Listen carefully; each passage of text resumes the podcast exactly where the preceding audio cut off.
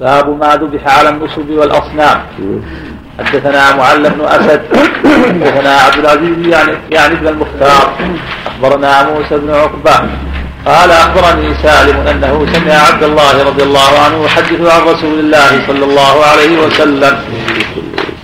أنه لقي زيد بن عمرو بن نفيل بأسفل بلدح وذلك قبل ان عن عن عبد الله بن عمر نعم. بن عمر؟ نعم. وين عن ابيه قال أخبرني سالم أنه سمع عبد الله يحدث عن رسول الله صلى الله عليه وسلم نعم. أنه لقي زيد بن عمرو بن نفيل بأسفل بلدة. نعم. وذلك قبل أن ينزل على رسول الله صلى الله عليه وسلم الوحي.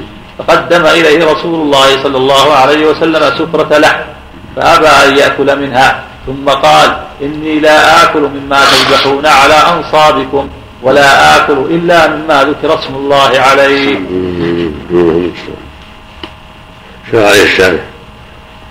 قوله باب ما ذبح على النصب والأصنام. النصب بضم أوله وبفتحه واحد الأنصاب. وهي حجارة كانت تنصب حول البيت يذبح عليها باسم الأصنام. وقيل النصب ما يعبد من دون الله. فعلى هذا فعطف الأصنام عطف تفسيري. والأول هو المشهور وهو اللائق بحديث الباب. ذكر فيه حديث ابن عمر. حديث ابن عمر في قصة زيد بن عمرو بن نفيل.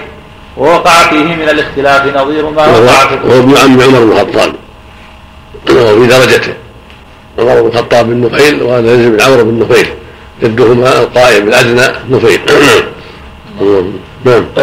ووقع فيه من الاختلاف نظير ما وقع في الرواية التي في أواخر المناقب نعم. وهو أنه وقع للأكثر فقدم إليه رسول الله صلى الله عليه وسلم سفرة وللكشميهني فقدم إلى رسول الله صلى الله عليه وسلم سفرة. وجمع ابن المنير بين هذا الاختلاف لأن القوم الذين كانوا هناك قدموا السفرة للنبي صلى الله عليه وسلم فقدمها لزيد. فقال زيد مخاطبا لأولئك القوم ما قال. وقوله سفرة لحم. في رواية أبي ذر سفرة فيها لحم. وقد سبق شرح حديث وقد سبق شرح شرح الحديث مستوفا في أواخر المناقب. باب قول النبي صلى الله عليه وسلم فليذبح على اسم الله. ظاهر السياق لكن روايتها فسرت إذا قدمت للنبي فقدمها النبي إليه. هذا هو مسلم ونقول أنا ما وكل عليه. هذا حنفي حنيفي. ما دخل في شرك الجاهلية. قبل النبوة. نعم الرسول صلى الله عليه وسلم هو الذي قدم له ويقول لا السياق هذا أنها قدمها النبي صلى الله عليه وسلم. فعامل معاملة أهل مكة معاملة المشركين يعني على اعتقاد أنهم مثلهم هذا لحمهم. وعلى الروايه الثانية أن أن الذين مع زيد قدموها للنبي صلى الله عليه وسلم والنبي قدمها لزيد ما في أشكال. نعم. ولده سعيد هو مبشر بالجنه نعم أحد العشرة. الرسول أكل منها. ابن زيد ابن سعيد هو هو أحد العشرة. الرسول أكل منها قبل الوحي. ما ذكر في هذا الشيء نعم. باب قول النبي صلى الله عليه وسلم فليذبح على اسم الله. حدثنا قتيبة حدثنا أبو عوانة. عن الأسود بن قيس عن جندب بن سفيان البجلي رضي الله عنه. قال ضحينا مع رسول الله صلى الله عليه وسلم أضحاة ذات يوم. فإذا أناس قد ذبحوا ضحاياهم قبل الصلاة. فلما انصرف رآهم النبي صلى الله عليه وسلم أنهم قد ذبحوا قبل الصلاة. فقال من ذبح قبل الصلاة فليذبح مكانها أخرى. ومن كان لم يذبح حتى صلينا فليذبح على اسم الله. باب ما أنهر الدم من القصب والمروة والحديد. حدثنا محمد بن أبي بكر المقدمي. حدثنا معتمر عن عبيد الله عن نافع سمع ابن كعب بن مالك يخبر ابن عمر أن أباه أخبره أن جارية لهم أن جارية لهم كانت ترعى غنما بسلع فأبصرت بشاة من غنمها موتا فكسرت حجرا فذبحتها به. فقال لأهله لا تأكلوا حتى آتي النبي صلى الله عليه وسلم فأسأله أو حتى أرسل إليه من يسأله فأتى النبي صلى الله عليه وسلم أو بعث إليه فأمر النبي صلى الله عليه وسلم بأكلها. وهذا فيه فائدتان. إحداهما أن ذبيحة المرأة كذبيحة الرجل حل والثاني أنه لا يتعين الحديث في الذبح إذا تعين وجد ما يذبح به من حجر أو قصب. أو غير هذا مما ليس بعظم ولا ظهر حل به الذبح مثل ما تقدم في حديث رافع. ما انهر الدم وذكر اسم الله فكل ليس السنة والظهر. فإذا أخذت حجر سرته يعني حجر محدد وذبحت هذا نعم. حدثنا موسى حدثنا جويرية عن نافع عن رجل من بني سلمة. أخبرنا عبد الله. من بني من بني سلمة. نعم. عن رجل من بني سلمة أخبرنا عبد الله أن جارية لكعب بن مالك رضي الله عنه ترعى غنما له بالجبير الذي بالسوق وهو بسلع. فأصيبت بشاة فكسرت حجرا فذبحتها به. فذكروا للنبي صلى الله عليه وسلم فأمرهم بأكلها. حدثنا عبدان قال أخبرني أبي عن شعبة عن سعيد بن مسروق عن عباية بن رفاعة عن جده رضي الله عنه. أنه قال يا رسول الله ليس لنا مدى فقال ما أنهر الدم وذكر اسم الله فكل ليس الظفر والسن. أما الظفر فمدى الحبشة وأما السن, وأما السن فعظم. وند بعير فحبس. فقال إن هذه فقال إن لهذه الإبل أوابد كأوابد الوحش. فما غلبكم منها فاصنعوا به هكذا. باب ذبيحة المرأة والأمة. حدثنا صدقة أخبرنا عبدة عن عبيد الله عن نافع عن ابن لكعب بن مالك عن أبيه رضي الله عنه أن امرأة ذبحت شاة بحجر فسئل النبي صلى الله عليه وسلم عن ذلك فأمر بأكلها. وقال الليث حدثنا نافع أنه سمع رجلا من الأنصار يخبر عبد الله عن النبي صلى الله عليه وسلم أن جارية لكعب بهذا. حدثنا إسماعيل قال حدثني مالك عن نافع عن رجل من الأنصار عن معاذ بن سعد أو سعد بن معاذ أخبره أن جارية لكعب بن مالك حدثنا حدثنا إسماعيل قال حدثني مالك عن نافع عن رجل من الأنصار عن معاذ بن سعد أو سعد بن معاذ أخبره أن أن جارية لكعب بن مالك كانت ترعى غنما بسلع فأصيبت شاة منها فأدركتها فذبحتها بحجر. فسئل النبي صلى الله عليه وسلم فقال كلوها. كلام عن رجل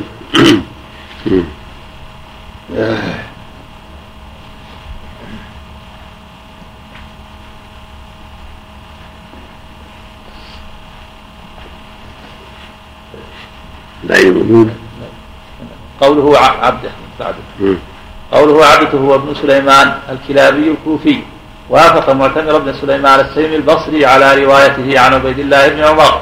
وذكر الدار قطني أن غيرهما رواه عن عبيد الله. فقال عن نافع أن رجلا من الأنصار. قلت وكذا تقدم وكذا قلت وكذا تقدم في الباب الذي قبله من رواية جويرية عن نافع. وكذا علقه ها هنا من رواية الليث عن نافع. ووصله الإسماعيلي من رواية أحمد بن يونس عن الليث به.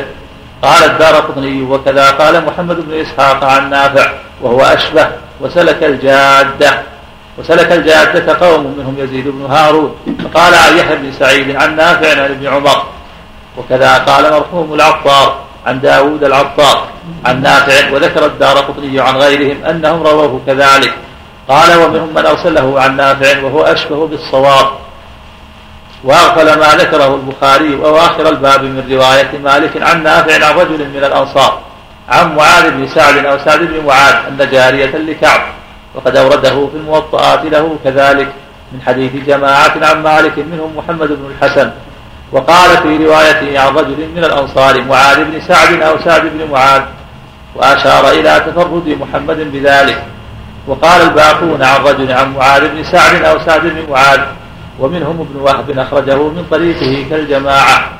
قال وأخرجه ابن وهب في غير الموطأ.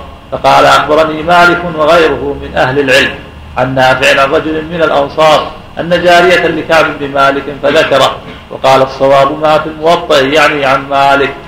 وأما عن غيره فيحتمل أن يكون ابن أن يكون ابن وهب أراد الليث وحمل رواية مالك على روايته. وأغرب ابن التين فقال فيه رواية صحابي عن تابعي. لأن ابن كعب تابعي وابن عمر صحابي قلت لكن ليس في شيء من طرقه أن ابن عمر رواه عنه. وإنما فيها أن ابن كعب حدث ابن عمر بذلك فحمله عنه نافع. وأما الرواية التي فيها عن ابن عمر فقال راويها فيها عن النبي صلى الله عليه وسلم ولم يذكر ابن كعب. وقد تقدم أنها شاذة والله أعلم. وقال الكرماني الشك من الراوي في معاذ بن سعد, أو سعد بن معاذ. لا يقدح لأن الصحابة كلهم عدول وهو كما قال. لكن الراوي الذي لم يسمى يقدح في صحة الخبر إلا أنه قد تبين في الطريق الأخرى أن له أصلا. غريب يعني السند غريب. غريب عن المؤلف. إلا إذا إلا, إلا إذا على رواية أن رجل من الأنصار نعم. وهو سهل لأنه متابع نعم متابعة حديث ثابت. الأمر سهل نعم. نعم. الراعي إذا ذبح بدون إذن صاحب الملك هل يضمن؟ ما يضمن. لا يضمن. إذا كان مصلح. مشهور مأجور ومشكور أقول مأجور ومشكور لا تموت. نعم. نعم. إذا خشي عليها الموت أو أخذها الذئب وأدركها وذبحها. نعم. لا يحصل الله إذا ذبح مشكور مأجور. يستحق أن يشكر نعم. يقول أحسن الله عنك اذا ذبح الراعي ولكن ما عاد احترقت ما الدم خرج يعني صحيح. ما هو الظاهر وهذا كلام أهل العلم لابد من حركة ولا في ميتة. في قول بعض أهل العلم إذا كان الدم دم دم الحي يختار الشيخ تغيير ابن تيمية لكن فيه نظر. المعروف عن السلف لابد من من حركة لابد من حياة متحققة. نعم. الله هنا متابعة. نعم. رجل من الأنصار. أقول الحديث حديث كعب ثابت من طرق. إيه، هذا تابع. نعم تابع شاهد. أو شاهد يعني ما عليه عمدة. لساقه قبل نعم السابقه نعم. هنا يقول سلك الجاده قوم يعني نافع بن عمر. ما قال أن رجلا صار حدث ابن عمر. نعم. نعم. باب لا يذكى بالسن والعظم والظفر. حدثنا قبيصة حدثنا سفيان عن أبيه عن عباية بن رفاعة عن رافع بن خديجة رضي الله عنه. قال قال النبي صلى الله عليه وسلم كل يعني ما أنهر الدم إلا السن والظفر كما تقدم نعم كل إلا كل. شنو؟ كل.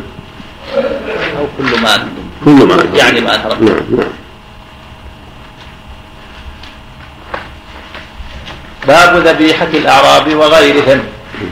حدثنا محمد بن عبيد الله حدثنا أسامة بن حفص المدني عن هشام بن عروة عن أبيه رضي الله عنه عن أبي عن هشام بن عروة عن أبيه عن عائشة رضي الله عنها أن قوما الحديث اللهم صل نعم وغيرهم ونحوهم من غيرهم غير نحوهم. نعم نعم عندنا ونحوهم. يأتي وقف عليه. نعم صلى الله عليه قول ابن عباس في تارك تسميه ناسيا راجح لا نعم. قول ابن عباس في أول الباب من ترك ناسيا نعم. عند عند عامة أهل العلم كالإجماع في حلها نعم. شيخ الاسلام تيمية يعني غير هذا شيخ لا غلط كان أحد قائله غلط حكى ابن ابن جرير عن إجماع أهل العلم في حل وترك التسمية. الجمهور. ربنا لا تؤاخذنا إن نسينا وأخطأنا مثل ما قال البخاري رحمه الله. من ترك التذكرة فليس بفاسق والله سمى ما تركت إنه ليس يعني إذا تعمد. نعم. رحمه الله نعم. نعم. نعم. كالإجماع يعني القول بالتحريم شاذ نعم. إذا كان ما, ما فيها حركة إلا العين المذبوحه المقصود له من حق الحياة لو إذا تحقق الحياة نعم. نعم. نعم. ينظر ينظر الأصلح. ينظر الأصلح. كان فيها فائدة. يعطيها أحد يأكلها يذبحها وكما فيها فائدة. يرجى شفاها خليه ولا ولا ياكلها ولا يعطيها ما علم فيها شيء. الامر واسع ان ذبحها وتركها. ما علم فيها شيء. نعم. بسم الله الرحمن الرحيم. الحمد لله رب العالمين والصلاة والسلام على أشرف الأنبياء والمرسلين. سيدنا محمد وعلى آله وأصحابه أجمعين. قال الإمام البخاري رحمه الله تعالى باب ذبيحة الأعراب ونحوهم. حدثنا محمد بن عبيد الله حدثنا أسامة بن حفص المدني عن هشام بن عروة عن أبيه عن عائشة رضي الله عنها أن قوما قالوا للنبي صلى الله عليه وسلم إن قوما يأتوننا بلحم لا ندري ذكر اسم الله عليه أم لا فقال سموا عليه أنتم وكلوه. قالت وكانوا حديثي عهد بالكفر. تابعه عن علي الدواوردي وتابعه أبو خالد والطفاوي تابعه. تابعه. عن علي الدواوردي وتابعه أبو خالد والطفاوي نعم. نعم. نعم. يأتي نعم. نعم. باب ذبائح أهل الكتاب وشحومها من أهل الحرب وغيرهم وقوله تعالى حل لكم الطيبات. وطعام الذين اوتوا الكتاب حل لكم وطعامكم حل لهم. وقال الزهري لا بأس بذبيحة نصارى العرب. وإن سمعته يسمي لغير الله فلا تأكل. وإن لم تسمعه فقد أحله الله وعلم كفرهم. يعني إن سمعته فهو مما أهل به إلى غير الله. فلا يؤخذ. أما إذا لم تسمع فالأصل ذبيحتهم حلة طعام أهل الكتاب طعامهم ذبائحهم كما قال ابن عباس. فالأصل فيها حله حلها. إلا أن تعلم منهم ما يحرمها كجلالها لغير الله. باسم المسيح وباسم مريم أو باسم العزير أو ما أشبه ذلك. أو تعلمها خلقا أنهم أنهم قد ذبحوها خلقا أو وقيلة. نعم. هل في هذا الدجاج سموا أنتم نعم نعم بالنسبة للذكر الوقيلة يا شيخ.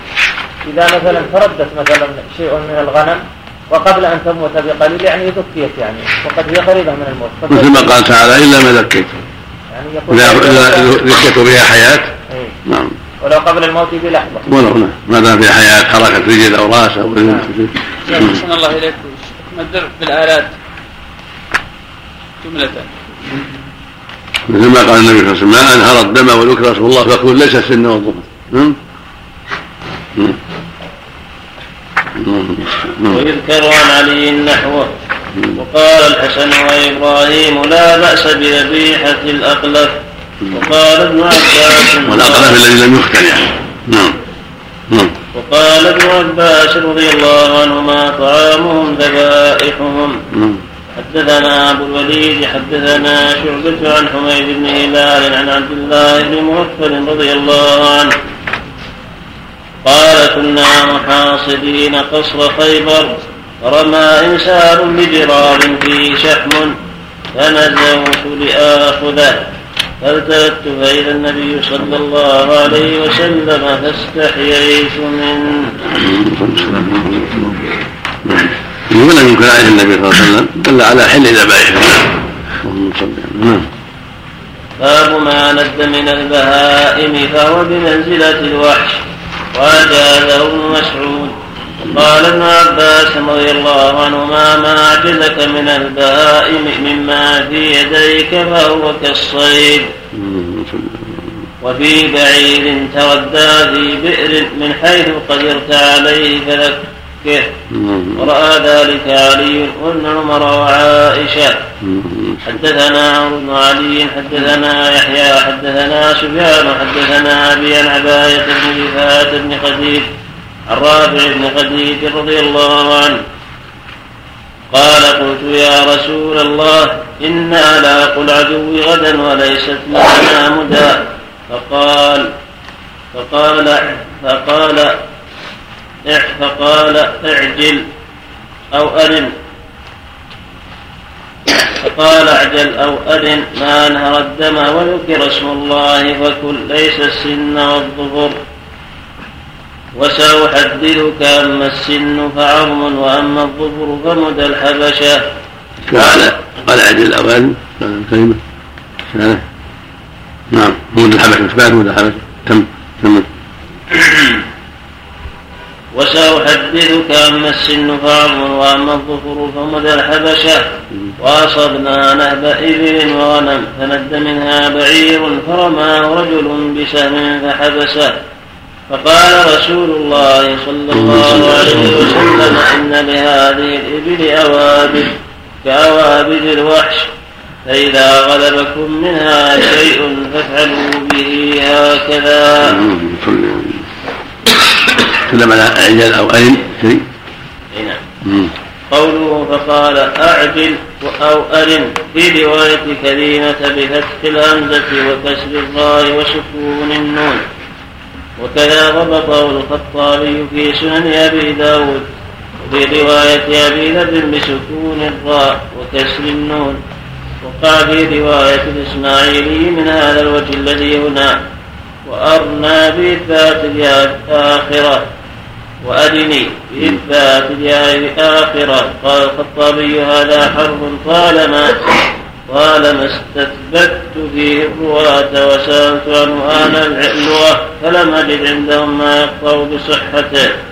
وقد طلبت له مخرجا فذكر أوجها أحدها يكون على الرواية بكسر الراء من أرانا القوم إذا هلكت مواشيهم فيكون المعنى أهلكها ذبحا ثانيها أن يكون على الرواية بسكون الراء بوزن أعطي يعني يعني انظروا يعني انظروا. انظروا.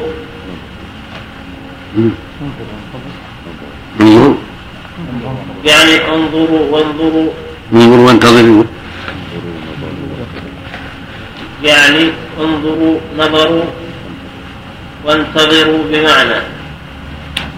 قال الله تعالى حكاية عما قال انظرونا نقتبس من نوركم أي أنظرونا.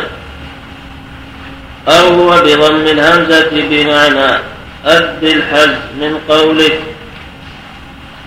بمعنى أدم الحز من قولك رموت إذا أدمت النظر إلى الشيء.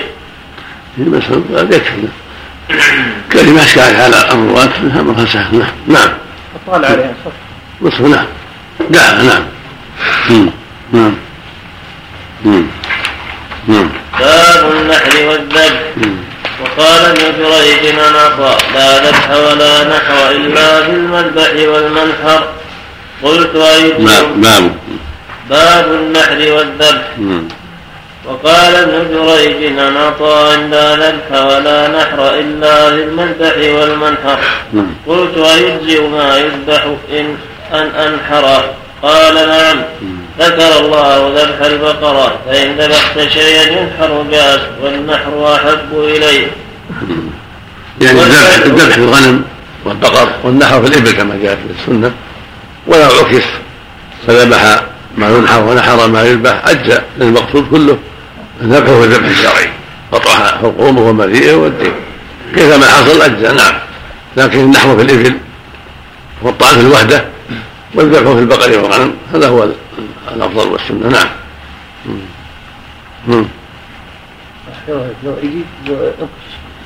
صح أجزاء نعم. نعم والذبح قطع الأوداد قلت فيخلف الأوداد حتى يقطع من النخاع قال لا إخال وأخبرني نافع أن ابن عمر نهى عن النخع. يقول يقطع ما دون العظم ثم يدع حتى يموت. وقول الله تعالى وأخبرني نافع أن ابن عمر نهى عن النخع. يقول يقطع ما دون العظم. نعم. ثم يدع حتى يموت. يعني ما يكسر. نخاع نعم. متى ما قطع الحلقوم والمري والودين كفى. نعم نعم. هذا كمال. كمال الحلقوم والمري والودين الأربعة. هذا كمال الذبح. إن اكتفى بالحلقوم والمري أجزاء أو بالحلقوم والمري وأحد الودين أجزاء. ولكن كمال أن يقطع الأربعة. الحلقوم والمري حلقوم ما مجرى النفس والمري مجرى الطعام والشراب. والوديان العرقان المحيطان بالرقبة نعم هذا كمال. نعم نعم. نعم ما ما ينبغي. لأنه نوع من التعذيب ما له لزوم. نعم يحصل هذا كثيرا. إلا ترك هؤلاء. نعم. نعم. وقول الله تعالى وإن قال كان كان ابن عمر. يذكر ابن عمر. كان ابن عمر. ما يقال بالذكرى كان ابن عمر.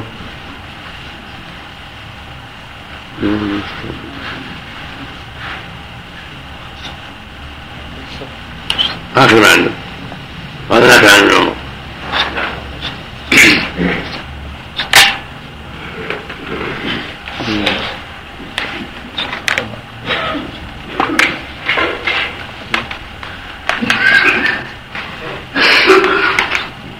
ما تكلم عليه عندك العين قوله أخبرني نافع وقوله وأخبرني نافع هذا من كلام ابن جريج. أي قال ابن جريج وأخبرني مولى بن عمر أن ابن عمر رضي الله عنهما نهى عن النفع بفتح النون وسكون الخاء المعجمة وهو أن ينتهي بالذبح إلى النخاع.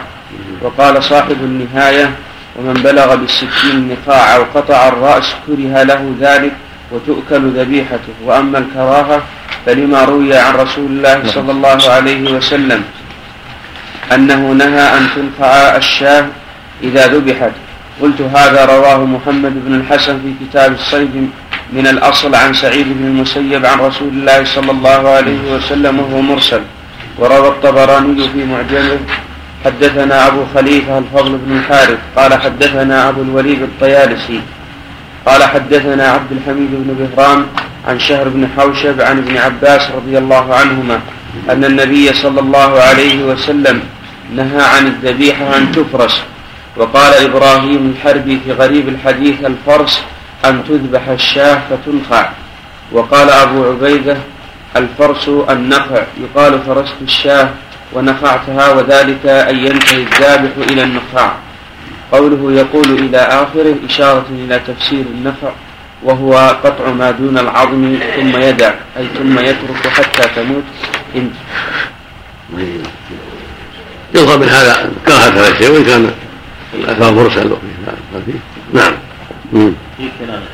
عندك نعم قوله فأخبرني نافع القائل هو ابن جريج وقوله النخر بفتح النون وسكون الخاء معجمة. فسره بالخبر بأنه قطع ما دون العظم والنخاع عرق أبيض في فقار الظهر إلى القلب يقال له خيط الرقبة. وقال الشافعي النفع أن تذبح الشاة ثم ثم يكسر قفاها من موضع المذبح. أو تضرب ليعجل قطع حركتها. وأخرج أبو عبيد في الغريب عن عمر أنه عن أنه نهى عن الفرس في الذبيحة ثم حكى عن أبي عبيدة أن الفرس هو النخع يقال فرست الشاة ونخعتها. وذلك أن ينتهي بالذبح إلى النخاع. وهو عظم في الرقبة. قال ويقال أيضا هو الذي يكون في فقار الصلب شبيه بالمخ. وهو متصل بالقفا نهى أن ينتهى بالذبح إلى ذلك. قال أبو عبيد أما النفح فهو على ما قال وأما الفرش فيقال هو الكسر. وإنما نهى أن تكسر رقبة الذبيحة قبل أن تبرد. ويبين ذلك أن في الحديث ولا تعجل الأنفس قبل أن تذهب. قلت يعني في حديث عمر المذكور. كذا ذكره الشافعي عن عمر. اللهم صل وسلم على رسول الله. نعم. اللهم انت الواقع من كثير نعم. الواقع من كثير من اللي يذبحون. نعم. ما يكسر الرقبة لكن إذا إذا ذبح يدخل السكين في النخاع ويقطعه بدون كسر. بعد ذلك تسكن الحركه الواقع من كثير من الجزارين ظاهر هذا كله أنه ينبغي ترك هذا أن يكتفى بقضاء الحقوق المالي والوالدين بس تكفي. لا يدخل هذا ولا يكسر الرأس. لكن لو فعل لو قطع الرأس مرة واحدة أجزأ. لأن المقصود حصل.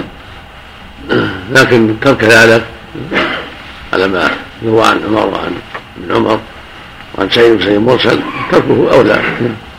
يعني أقل أحوال الكراهة. أقل أحوال الكراهة. الغالب اللي يعملون الحمد. هذا سلمك الله على أساس انها ما هذا قصدهم يعجلون ما تتحرك. يعني الخلاص عليهم هنا ليست العجلة. نعم. يختلف رحمه الله عليه. نعم. اللحم يختلف. إذا نخعه يجي دهن قليل. واذا ما نخعه يجي اطيب شلون؟ جرب نعم. يختلف. إذا تنخع. تترع الدهومه إليه ويعرفونه واذا لم تنخع يجي أطيب. أطيب. نعم. لا يأتي الشرع إلا بالخير. جرب نعم. شيخ الله إليك. يذبحون على الأولى المذابح هذه الدجاج مثلا والباقي ويسمون عليها وال- والباقي يتركون. واما قالوا شريط يعم الجميع إذا شرط. قصد الجميع كفى هو شخص اللي يذبح. تمر عليه الآلة وهو يذبح. الأو- الشخص اللي يذبح عن طريق الآلة فتمر الأولى في- فيسمي والباقي ما يسمون عليه. يعني يذبح بيده ولا لا يذبح؟ آلة تمر وهو يذبح على نعم نعم. على قولهم أنها آلة تدور فيذبح بيده وكل ما مر واحدة ذبحها بيده. ما اظنها بيده يعني كان شيء يفرصه ويعم الجميع يعني كل مرت قتلت الآلة هذه? نعم اذا سمى على الجميع يكفي لا سمي على الأولى الأولى سمى على الاولى قصده الجميع كفى إن شاء الله. لأنها آلة تزق الواحد بسرعة. م. نعم. يعني جائز الذبح بهذا الكهربائيه إذا كان محدود. كان بحدها نعم. نعم. وقول الله تعالى وإذ قال موسى لقومه إن الله يأمركم أن تذبحوا بقرة إلى فذبحوها وما كادوا يفعلون. وقال سعيد بن جبير عن ابن عباس الزكاة بالحلق واللبة. وقال ابن عمر وابن الزكاة بالحلق واللبة نعم. الواقع من كثير من اللي يذبحون. نعم. ما يكسر الرقبة لكن إذا إذا ذبح يدخل السكين في النخاع ويقطعه بدون كسر بعد ذلك تسكن الحركة. الواقع من كثير من الجزارين ظاهر هذا كله إنه ينبغي ترك هذا أن يكتفى بقطع الحقوق المالي والوجهين بس يكفي لا يدخل ولا يكسر الرأس. لكن لو فعل لو قطع الراس مرة واحدة أجزأ. لأن المقصود حصل. لكن ترك ذلك على ما يروى عن عمر وعن ابن عمر وعن سعيد بن سعيد مرسل تركه أولى. يعني أقل أحوال الكراهة أقل أحوال الكراهة. نعم. الغالب اللي يعملون الحمد هذا سلمك الله على أساس أنها ما تتحرك. هذا قصدهم يعجلون ما تتحرك. يبون يعجلون يعني الخلاص عليهم. هنا. ليست العجلة. نعم.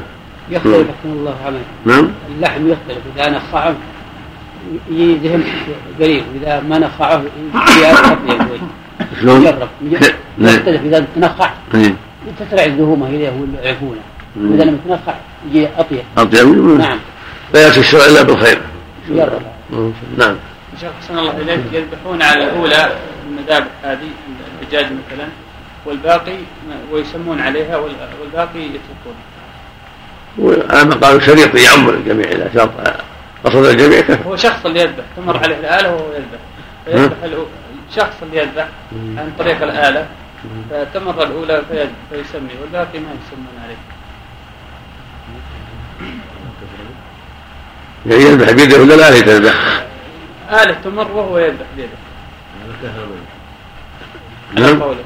نعم. على قولهم أنها آلة تدور فيذبح بيده. وكل ما مر واحدة بيده ما بيده يعني كان شيء يفرصه ويعم الجميع يعني كل ما مرت قتلت الآلة هذه? نعم.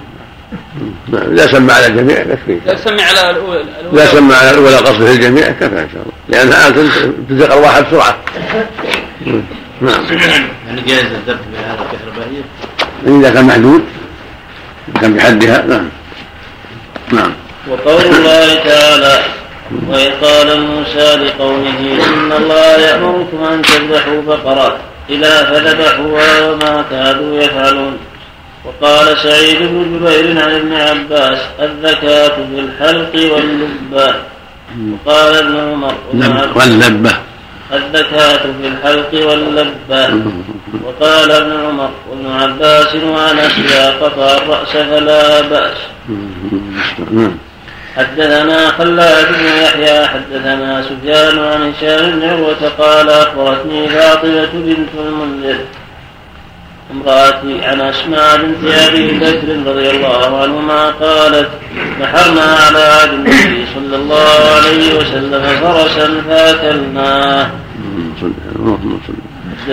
والفرس من جنس البقرة تذبح ذبحا وإذا نحرت أجزاء نعم نعم حدثنا اسحاق سمع عبدة عن هشام عن فاطمة عن أسماء قالت ذبحنا على عهد رسول الله صلى الله عليه وسلم فرسا ونحن بالمدينة فاكلناه حدثنا قتيبة حدثنا جرير عن هشام عن فاطمة بنت المنذر أن أسماء بنت أبي بكر قالت نحرنا على عهد رسول الله صلى الله عليه وسلم فرسا فاكلناه تابعه وكيع وابن عيينة عن هشام في النحر.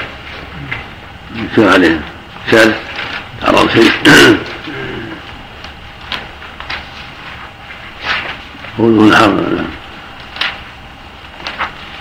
ثم ذكر المصنف الباب حديث أسماء بنت أبي بكر في اكل الفرس اورده من رواية سفيان الثوري ومن رواية جرير كلاهما عن هشام بن عروة موصولا بلفظ نحرنا. وقال في آخره تابعه وكيع بن عيينة عن هشام بالنحر وأورده أيضا من رواية عبدة وابن سليمان عن هشام بلفظ ذبحنا. ورواية ابن عيينة التي ورواية ابن عيينة التي أشار إليها ستأتي موصولة بعد بابين من رواية الحميدي عن سفيان وابن عيينة به.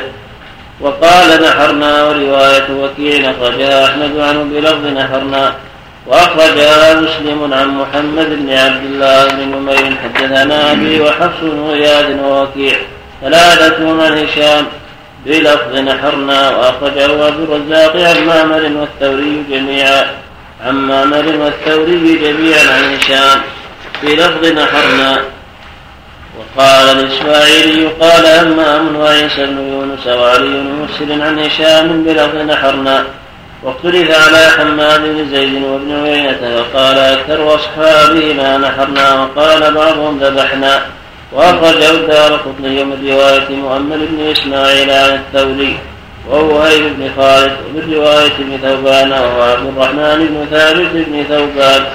ومن رواية يحيى القطان كلهم عن هشام بلفظ ذبحنا.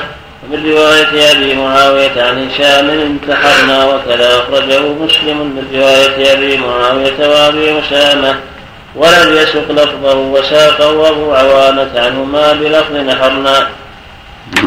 وهذا الاختلاف كله عن هشام وفيه إشعار بأنه كان تارة يروي بلفظ ذبحنا وتارة بلفظ نحرنا.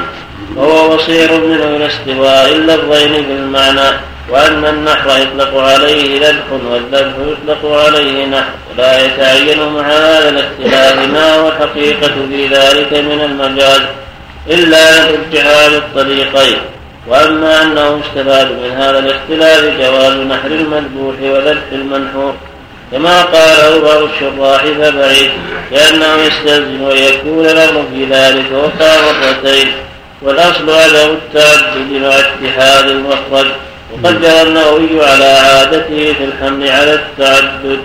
وقال بعد أن ذكر اختلاف الرواة في قولها نحرنا وذبحنا يجمع بين الروايتين بأنهما قضيتان فمرة نحروها ومرة ذبحوها ثم قال ويجوز أن تكون قصة واحدة واحد اللفظين مجاز والأول أصح كذا قال والله أعلم.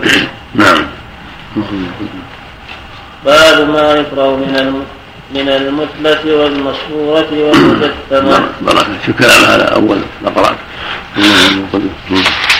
قوله باب ذبيحة الأعراب ونحوهم كذا للأكثر بالواو. وللكشميهني بالراء بدل الواو. وكذا هو عند النسب ولكل وجه. قوله سامة بن حفص مدني هو شيخ لم يجد البخاري في التاريخ في تعريفه على في هذا الإسناد. وذكر غيره أنه رواه أسامة بن حفص. نعم. نعم نعم. في التقريب. نعم. نعم. نعم. نعم. وذكر غيره أنه روى عنه أيضا يحيى بن إبراهيم ابن أبي قتيل ابن أبي قتيلة بالقاضي والمثنات مصغر ولم يحتج البخاري بأسامة هذا لأنه قد أخرج هذا الحديث من رواية الطفاوي وغيره كما سأبينه قوله تابعه علي عن الدراوردي. هو علي بن عبد الله بن المديني شيخ البخاري. والدراوردي هو عبد العزيز بن محمد. وإنما يخرج له البخاري في المتابعات. مراد البخاري أن الدراوردي رواه عن هشام بن عروة مرفوعا. كما رواه أسامة بن حفص. وقد أخرجه الإسماعيلي من طريق يعقوب بن حميد عن الدراوردي أسامة بن حفص. أسامة بن حفص. نعم. أسامة بن حفص المدني. صدوق ضعفه الأزدي إلى حجة من الثامنة. البخاري. نص نعم. أسامة بن حفص الأزدي أسامة بن حفص المدني. المدني. صدوق ضعفه الأزدي إلى حجة من الثامنة. فقط نعم. البخاري. ثم محمد بن عبيد الله. محمد بن عبيد الله بن جلالة. عبيد الله. نعم. نعم. يتكلم عنه عيني على محمد بن عبيد الله. شيخ المؤلف محمد بن عبيد الله. قوله ومحمد بن عبيد الله بن زيد أبو ثابت بالتاء المثلثة والموحدة والمثنى. مولى عثمان بن عفان القرشي الأموي المدني وهو من أفراد البخاري. محمد بن عبيد الله. محمد بن عبيد الله بن زيد أبو ثابت بالتاء المثلثة والموحدة والمثنى. مولى عثمان بن عفان القرشي الأموي المدني وهو من أفراد البخاري. بس. نعم. محمد بن زيد. محمد بن عبد الله بن زيد أبو ثابت نعم. مولى أسماء لا عفان يعني. شيخ البخاري. هذا محمد بن عبد الله. مولى عثمان يعني من سلسلة من سلسلة المواليد. من السلسلة يعني. نعم. نعم. قوله وتابع أبو خالد الطفاوي نعم. محمد بن عبيد الله بن محمد بن زيد المدني. أبو ثابت مولى آل عثمان. ثقة من العاشرة. البخاري والنسائي. الله محمد بن عبد الله كثير يا شيخ. عبيد الله بن جلالة؟ هو عبيد بس. لا بن عبيد الله. علم؟ كثير يا شيخ. نعم. لكن فيها علم في البخاري فيه فيه واحد محمد بن عبيد الله بن أبي سعيد. إيه. محمد بن عبيد الله بن أبي سعيد أبو عون الثقفي الكوفي الأعور. ثقة من الرابعة البخاري ومسلم أبو داود من الترمذي الرابعة. تابعين طيب نعم. نعم. عبيد الله؟ نعم. حديث البخاري؟ نعم في البخاري. إيه. محمد بن عبيد الله بن يزيد الب... آه، البغدادي. أبو جعفر بن أبي داود. ابن المنادى. ابن المنادي نعم. صدوق من صغار العاشرة. مم. مات سنة 72 وله 100 سنة. وسنة. له 100 سنة وسنة. نعم. سنة 72 مم. البخاري. فقط. محمد بن عبيد الله. ابن. بن يزيد. البغدادي. نعم. نعم. نعم قوله وتابع أبو خالد الطفاوي يعني عن هشام بن عروة في رفعه أيضا فأما رواية أبي خالد وهو سليمان بن حبان الأحمر. حيا حيا وهو سليمان بن حيان الأحمر. وقد وصل عن المصنف في كتاب التوحيد وقال عقبه وتابعه محمد بن عبد الرحمن والدراوردي وأسامة بن حفص. وأما رواية الطفاوي وهو محمد بن عبد الرحمن.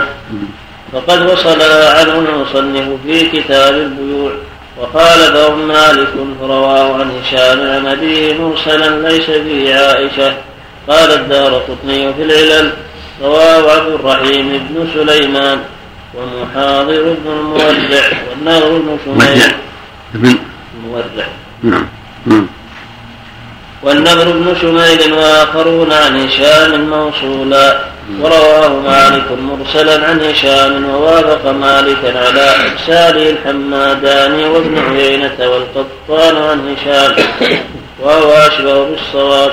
وذكر أيضا أن يحيى بن أبي طالب رواه عن عبد الوهاب بن عطاء عن مالك موصولا. قلت رواية عبد الرحيم عند ابن ماجه.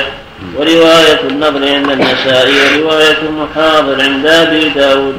وقد أخرجه البيهقي من رواية جعفر بن عون عن هشام مرسلا.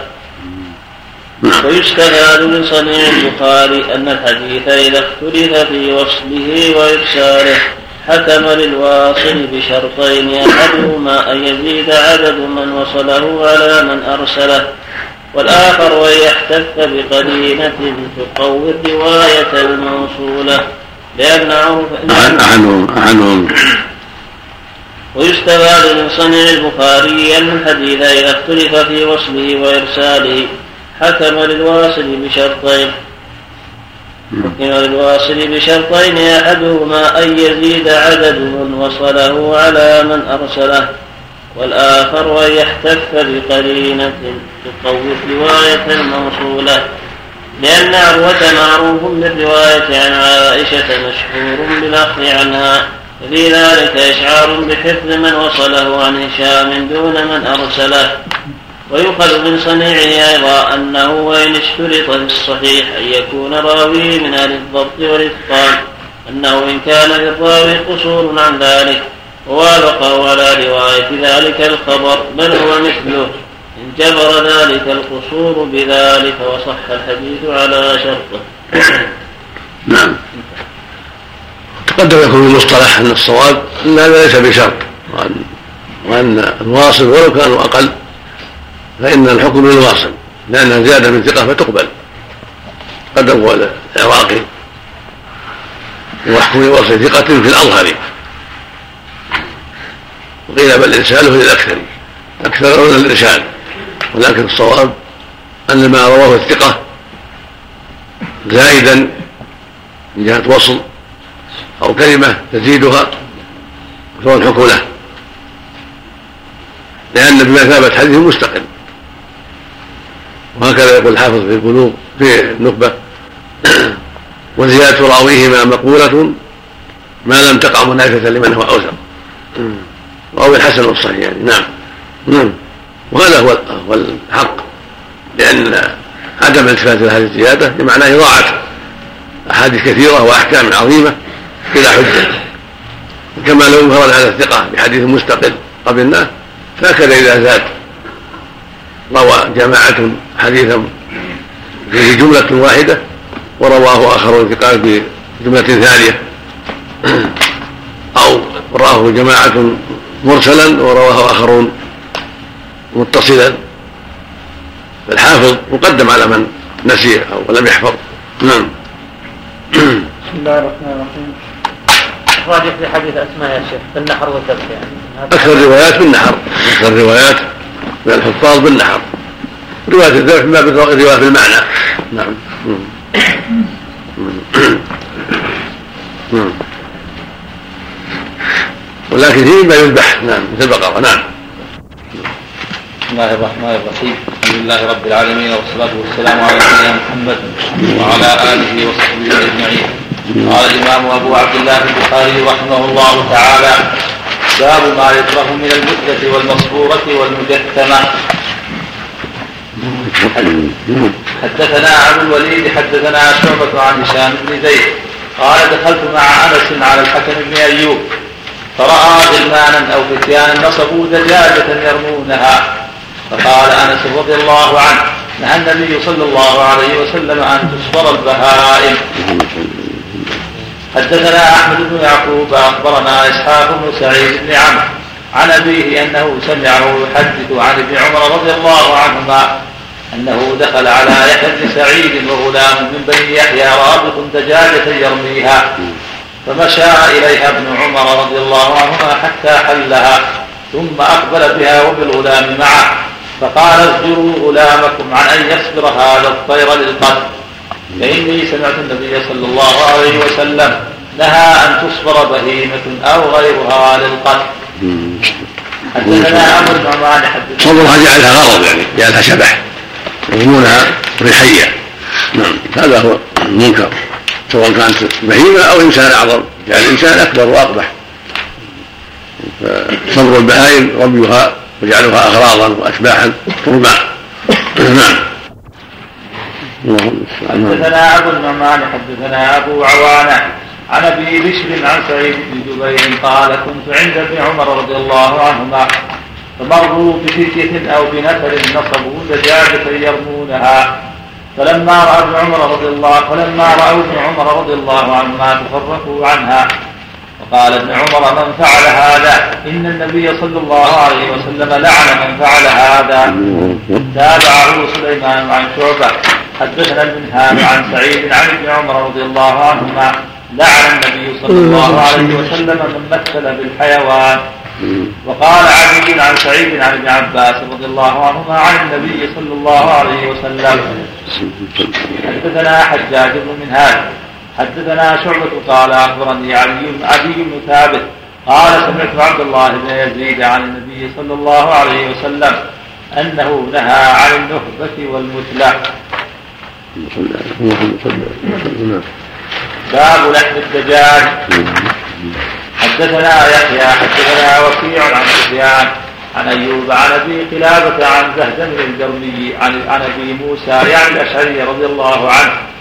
قال رأيت النبي صلى الله عليه وسلم يأكل دجاجا. حدثنا أبو معمر حدثنا عبد الوارث حدثنا أيوب بن أبي تميمة عن القاسم عن زهد قال كنا عند أبي موسى الأشعري رضي الله عنه وكان بيننا وبين هذا الحي من جرم إخاء فأتي بطعام فيه لحم دجاج وفي القوم رجل جالس أحمر فلم يدن من طعامه فقال ابن فقد رأيت رسول الله صلى الله عليه وسلم يأكل منه. قال إني رأيته يأكل شيئا فقدرته فحلفت ألا آكله. فقال ابن أخبرك أو أحدثك أني أتيت رسول الله صلى الله عليه وسلم في نفر من الأشعريين فوافقته وهو غضبان. وهو يقسم نعما من نعم الصدقة. فاستحملناه فحلف ألا يحملنا. قال ما عندي ما أحملكم عليه. ثم أتي رسول الله صلى الله عليه وسلم بنهب من إبل. فقال أين الأشعريون؟ أين الأشعريون؟ قال فأعطانا خمس دود غد الذراء فلبثنا غير بعيد. فقلت لأصحابي نسي رسول الله صلى الله عليه وسلم يمينه. فوالله لئن تغفلنا لئن تغفلنا رسول الله صلى الله عليه وسلم يمينه لا نفلح أبدا. فرجعنا إلى النبي صلى الله عليه وسلم. فقلنا يا رسول الله إن استحملناك فحل فحلفت ألا تحملنا فظننا أنك نسيت يمينك. فقال إن الله هو حملكم. إني والله إن شاء الله لا أحلف على يمين فأرى غيرها خيرا منها إلا أتيت الذي هو خير وتحللتها. هذا هو السنة الإنسان قد يغضب قد يتكلم في بعض الأحيان عن ما يعتقد ثم يبدو له غير ذلك فإذا حلف على يمين ورأى غيرها خيرا منها فمشروع له أن يتحللها بالكفارة ويعمل بخير. من هذا الحديث الصحيح حديث عبد الله بن سمره وغيره النبي صلى الله عليه وسلم قال إذا حلفت على يمين فرأيت غيرها خيرا منها فكفر عن يمين وأتي الذي هو خير. فإذا قال والله لا أحملك أو والله لا أعطيك التذكرة السفر أو والله لا أكلمك أو والله لا أذوق طعامك ثم تأمل ونظر أن هذا غلط وأن ما لها وجه اليمين كفر عنها وينفذ ما يراه خيرا. نعم. وهكذا قوله والله لا أحملكم كان ما عندك شيء كان غضبان قال والله ما أحملكم ما عندي شيء ما أحملكم عليه. ثم جاء الله بهذا النهب وهو الغنيمه فحملهم عليه الصلاة والسلام. نعم. من الذي يحلف من المعصيه مثلا يحلف مثلا من شرب الدخان ويحلف من شيئا ثم يرجع إليه. كذلك عليه الكفارة وعليه التوبة جميعا. اذا والله لا أشرب الدخان أو لا أشرب الخمر. عليه ينفذ اليمين لأن هذا حق.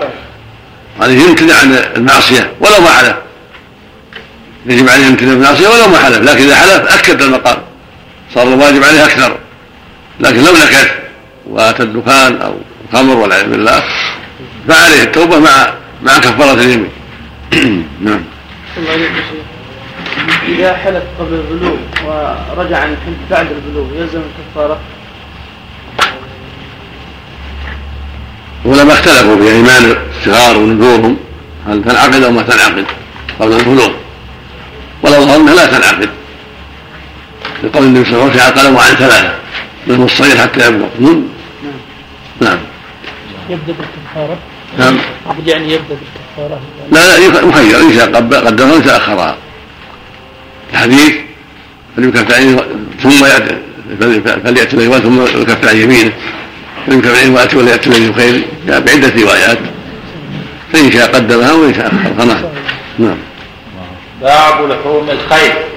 حدثنا الحميدي حدثنا سفيان حدثنا هشام عن فاطمة عن أسماء رضي الله عنها قالت نحرنا فرسا على عهد رسول الله صلى الله عليه وسلم فأكلناه حدثنا مسدد حدثنا حماد بن زيد عن عمرو بن دينار عن محمد بن علي عن جابر بن عبد الله رضي الله عنهما. قال قال نهى النبي صلى الله عليه وسلم يوم خيبر عن لحوم الحمر. ورخص في لحوم الخيل باب لحوم الحمر الإنسية. فيه سلمة عن النبي صلى الله عليه وسلم. حدثنا صدقة وأخبرنا عبدة عن عبيد الله. عن سالم ونافع عن ابن عمر رضي الله عنهما نهى النبي صلى الله عليه وسلم عن لحوم الحمر الأهلية يوم خيبر. حدثنا مسدد حدثنا يحيى عن عبيد الله حدثني نافع عن عبد الله رضي الله عنه قال نهى النبي صلى الله عليه وسلم عن لحوم الحمر الأهلية. تابعه المبارك عن عبيد الله عن وقال أبو أسامة عن عبيد الله عن سالم. حدثنا عبد الله بن يوسف أخبرنا عن مالك عن ابن شهاب عن عبد الله والحسن بن محمد بن علي عن أبيهما عن علي رضي الله عنهم قال نهى رسول الله صلى الله عليه وسلم عن المتعة عام خيبر ولحوم حمر الإنسية. حدثنا سليمان بن حرب حدثنا حماد عن عمرو عن محمد بن علي عن جابر بن عبد الله رضي الله عنهما قال نهى النبي صلى الله عليه وسلم يوم خيبر عن لحوم الحمر ورخص في لحوم الخيل. حدثنا مسدد حدثنا يحيى عن شعبة. قال حدثني علي عن البراء وابن أبي أوفى رضي الله عنه. قال نهى النبي صلى الله عليه وسلم عن لحوم الحمر. حدثنا إسحاق وأخبرنا يعقوب بن إبراهيم. حدثنا أبي عن صالح عن ابن شهاب أن أبا ابليس أخبره. أن أبا ثعلبة رضي الله عنه قال حرم رسول الله صلى الله عليه وسلم لحوم الحمر الأهلية. تابعه الزبيري وعقيل عن ابن شهاب. وقال مالك ومعمر والماجشون ويونس وابن إسحاق عن الزهري نهى النبي صلى الله عليه وسلم عن كل ذي ناب من السباع. حدثنا محمد بن سلام. أخبرنا عبد الوهاب الثقفي عن أيوب عن محمد عن أنس عن أنس بن مالك رضي الله عنه أن رسول الله صلى الله عليه وسلم جاءه جائع فقال أكلت الحمر. ثم جاءه جائع فقال أكلت الحمر. ثم جاءه جائع فقال أكليت الحمر. فأمر مناديا فنادى في الناس إن الله ورسوله ينهيانكم عن لحوم الحمر الأهلية فإنها رجس. أنس. أنس. أنس. نعم. نعم فإنها رجس فأكفئت الفجور وإنها لتفور باللحم. حدثنا علي بن عبد الله حدثنا سفيان قال عمرو قلت لجابر بن زيد يزعمون أن رسول الله صلى الله عليه وسلم نهى عن حمر الأهلية فقال قد كان يقول ذاك الحكم بن عمرو الغفاري عندنا بالبصرة ولكن أبى ذلك البحر بن عباس رضي الله عنهما وقرأ. قل لا أجد فيما أوحي إلي محرما. نعم. باب أكل كل ذي ناب من السباع. وهذا الذي قاله ابن عباس وخشي عليه الأمر. ولهذا أجمع العلماء بعده على تحريم الحمر الأهلية. وكان ظن أنه حرمها لأنها حولت الناس أو لأنها جوال القرية. ولكن دل في الأحاديث الصحيحة على أنه حرمها لذاتها وأنها رجس. وقول ابن عباس لم يوقع عليه عمل. أجمع المسلمون على خلافه لأنه خالف السنة الصحيحة. اول ما نعم. ما رجع عنه. ما أدري. أما الربا رجع الربا الفضل رجع عنه. هذا كان يتأول من جوال القرية. وروي عنه أنه كان يتأول أن حملة الناس. شوف شرح أول ما قرأ أول باب قرأ. نعم. طيب تزكى ولا تنحر؟ تذبح ذبح مثل البقر؟ يعني ولو نحرها أجزاء مثل ما تقدم. إلا الأولى. كله كله جائز لكن مثل البقر. ذبح. نعم. قوله باب ما يكره من المثلى بضم الميم اول اول أول شيء. هذا. هو أول ما قرأت. هذا أول نعم. قوله باب ما يكره من المثلى. بضم الميم وسكون المثلثة هي قطع أطراف الحيوان أو بعضها وهي حي وهو حي. مم. يقال مثلت به يمثل بالتشديد للمبالغة مم. قوله والمصفورة بصاد مهملة ساكنة وموحدة مضمومة. مم. والمجحتمة بالجيم والمثلثة المفتوحة التي تربط وتجعل غرضا للرب فإذا ماتت من ذلك لم يحل أهلها لم يحل أكلها والجثوم للطير ونحوها بمنزلة البروك للإبل. فلو جثمت بنفسها فهي جاثمة ومجثمة بكسر المثلثة. وتلك إذا أصيبت على تلك الحالة فذبحت جاز أكلها وإن رميت فماتت لم يجز لأنها تصير موقدة ثم ذكر في الباب أربعة أحاديث. الأول حديث أنس قوله عن هشام بن زيد يعني ابن أنس بن مالك. قوله دخلت مع أنس على الحكم بن أيوب يعني ابن أبي عقيل الثقفي بن عم الحجاج بن يوسف ونائبه على البصرة وزوج أخته زينب بنت يوسف. قوله دخلت على الحكم. قوله دخلت مع أنس على الحكم بن أيوب. يعني ابن أبي عقيل الثقفي. إيه. ابن عم الحجاج بن يوسف. ونائبه على البصرة. وزوج أخته زينب بنت أبي بنت يوسف. وهو الذي يقول فيه جرير يمدحه. حتى أنفناها على باب الحكم خليفة الحكم حتى أنفناها على باب الحكم خليفة الحجاج غير المتهم. وقع ذكره في عدة أحاديث. كان يضاهي في الجور ابن عمه. نحو وليزيد الضبي معه قصة طويلة تدل على ذلك. أوردها أبو يعلى الموصلي في مسند أنس له ووقع في رواية الإسماعيلي بلفظ خرجت مع أنس بن مالك من دار الحكم بن أيوب أمير البصرة. بس نعم. نعم. اللهم صل على محمد. المعلق. نعم. الذي يقرأ في آخر نعم. المعلق هذا إيش؟ في آخر ما ذكر طيب. ما دشون إيش؟ قال مالك وما دشون ويونس بن إسحاق. عن الزهري نهى النبي صلى الله عليه وسلم. عن كل وذكر مسند تقدم تقدم بتحريم النعم السباع تقدم مسند هنا وهنا معلق. إيش قال عليه؟ معلق مقطوع أيضا. إيش قال عليه؟ شارح. تقدم المؤلف. أو تقدم روايه عن ابي ثعلبه. وقد تقدم. يعني يعني لا عليه؟ هذا تبع أو تبع. ومقصوده ما يتعلق به. قوله وقال مالك ومعمر والماجشون ويونس بن إسحاق عن الزهري نهى النبي صلى الله عليه وسلم عن عن اكل كل ذي ناب من السباع. يعني لم يتعرضوا فيه لذكر الحمر. فاما حديث مالك فسيأتي موصولا في الباب الذي يليه. وأما حديث معمر ويونس فوصلهما الحسن بن سفيان من طريق عبد الله بن المبارك عنهما. وأما حديث الناجشون وهو يوسف بن يعقوب بن أبي سلمة فوصله مسلم عن وأما حديث الماجشون وأما حديث الناجشون إيه. وهو يوسف بن يعقوب بن أبي سلمة. وهو ابن يوسف؟ يوسف يوسف بن يعقوب.